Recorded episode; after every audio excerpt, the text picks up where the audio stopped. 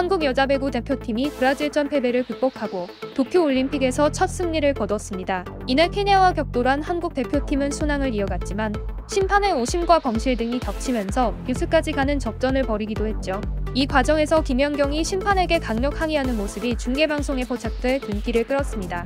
일본 국적의 이날 주심은 수차례 판단 미스를 보였으며 판정이 오심으로 확인돼 번복되는 사례까지 나오며 우리나라 선수들의 멘탈이 흔들렸죠. 3세트에서는 김연경 선수의 손에 닿지 않은 공이 닿은 것으로 판정되자 그녀는 매우 황당하다는 표정을 드러냈습니다. 대표팀은 강력히 항의했으나 끝내 받아들여지지 않았고 김연경은 얼굴을 잔뜩 찡그리며 화난 모습을 보였죠. 결국 주심은 이를 케냐의 득점으로 인정했으며 오심을 끝내 번복하지 않았습니다.